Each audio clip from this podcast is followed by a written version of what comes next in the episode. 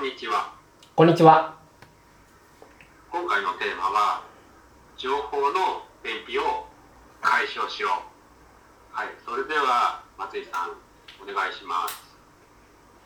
多くの人が便秘になってるんですよね。そう、便秘っていうとこう大腸の中にうんちが溜まってもう毒素を発して腸内が汚くなって腐っていっておならが臭くて口が臭くて口からうんこの匂いがして頭がはげていくっていう現象のことを言うんですけども、そう多くの人は勉強だけしてその勉強したことを出さないっていうことをやっちゃうんですよね。これはもう脳の中の便秘と一緒で、うーん頭の中にどうですかね平沼さん、こうじゅうろくねんかんご飯を食べ続けてそして一回もうんちをしなかったらどうなりますかね。じゅうろくねんかんっていうかなり長期間そもそもどうやって出してたのかっていう感じと、あとは逆にそれだけ吸収力の ひゃくパーセント のものを手に入れて、うん、食してたのかとかいろいろ考えちゃいますよね。そうで、実は僕ら情報に関しては結構これと近いことをやっていて、どういうことかっていうと、学校教育がそうなんですよね。学校でこう情報をインプットしてインプットしてインプットしてあれ出す機会がほとんどないんですよね。あれテストって言ってもほとんど出せてないというか、実践ではないというか、別に人に教えるわけではないというか、うんなんでこのインプットとアウトプットのバランスがもう多くの人はもうむちゃくちゃ悪いようにしつけられてるというか、そうどうですかね平沼さん、学校でこう学んだことをすぐに実践とかすぐに誰かに教えるってことはありましたかね。学校で教わったことは、教える場所っていうか、教える気になれないですね、そもそも。うんうんうん、はあ、なんでかというと、みんなが学んでるから、うんうんうん、自分一人でこう何かこう、この情報はすごいと思って、うんまあ、知ったことはこう話せるんですけど、うんうん、あ多分こう、なんかなこう、みんなで学ぶから、ダメなのかなと思うんですよね。うんうん、家庭教師とかで一人で学ぶと教えてもらって今までにこうみんなが学んでないとか、うん、先を行ってるような、うん、勉強した時は、うん、あ喋ってしまうとか喋りたくなるとかっていうそんな感じですよね。なるほど、まあ、そうですよね。ほとんど機会がないというか、うん、人に教える出す情報を出すっていう機会は僕らは幼少期の頃は取れてなかったと思うんですよね。で、その癖がついてしまって今あなたが勉強してることとかも結構出してないというか便秘というか溜めちゃってるというかコーラックというかそんな感じなんですよね。そう結構平沼さんはどうですかね、学んだ情報はすぐに排出するタイプですかね。そうですね、まあ、学生の時はこうまあ実際こう学校教育の勉強より遊びでもうこう、まあ、実践というかこう学習していた派なんで、で実際こう社会に出てこうサラリーマンとかそう独立起業して経営者とかになって、まあ、投資もしたり、うん、して、うんまあ、こう現実社会ではこうとにかく実践ですよね。いかにその気づいたこととか勉強したことを、うん、普段のこう生活にいかに使い込むかっていう、うん、そこが一番のこうキーワードになってます。そうですよね、まあ、でも結構これ実践も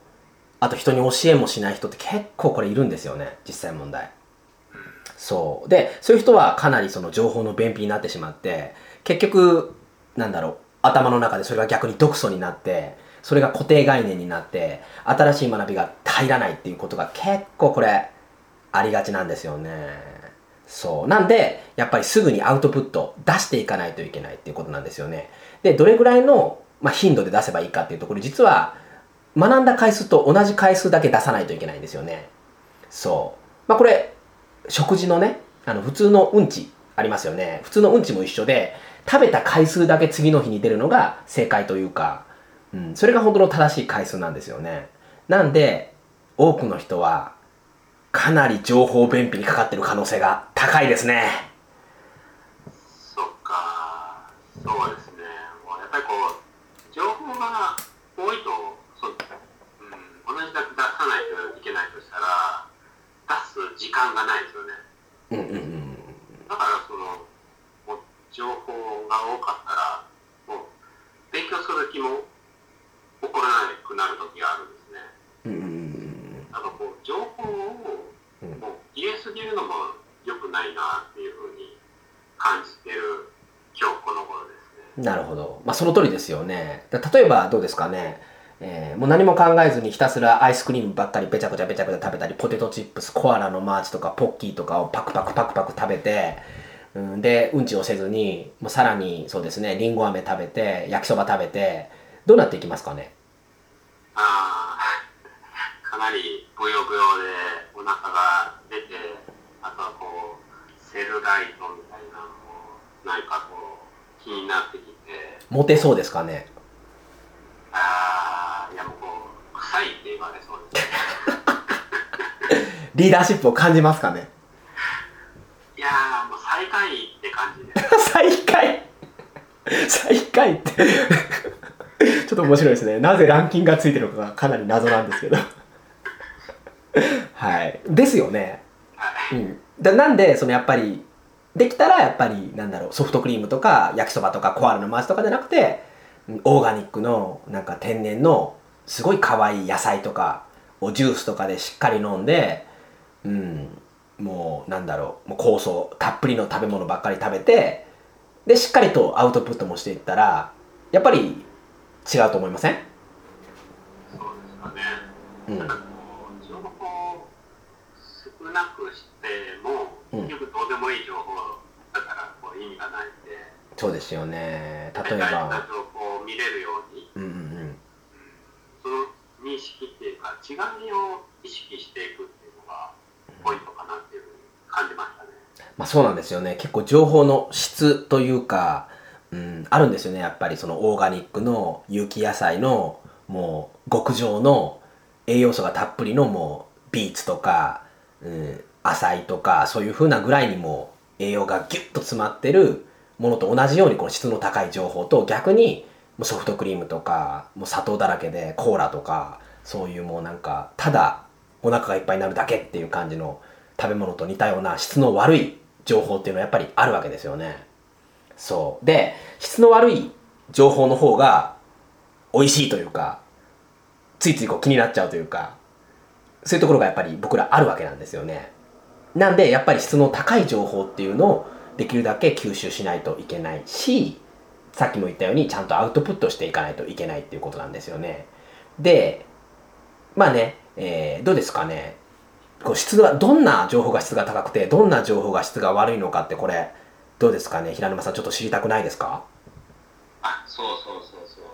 えー、情報の質ですよね。情報の質がどれどういうのが情報の質が高くて、どういうのが情報質が低いっていうか価値がないっていうのが、うん、やっぱりこう無意識ではね、こ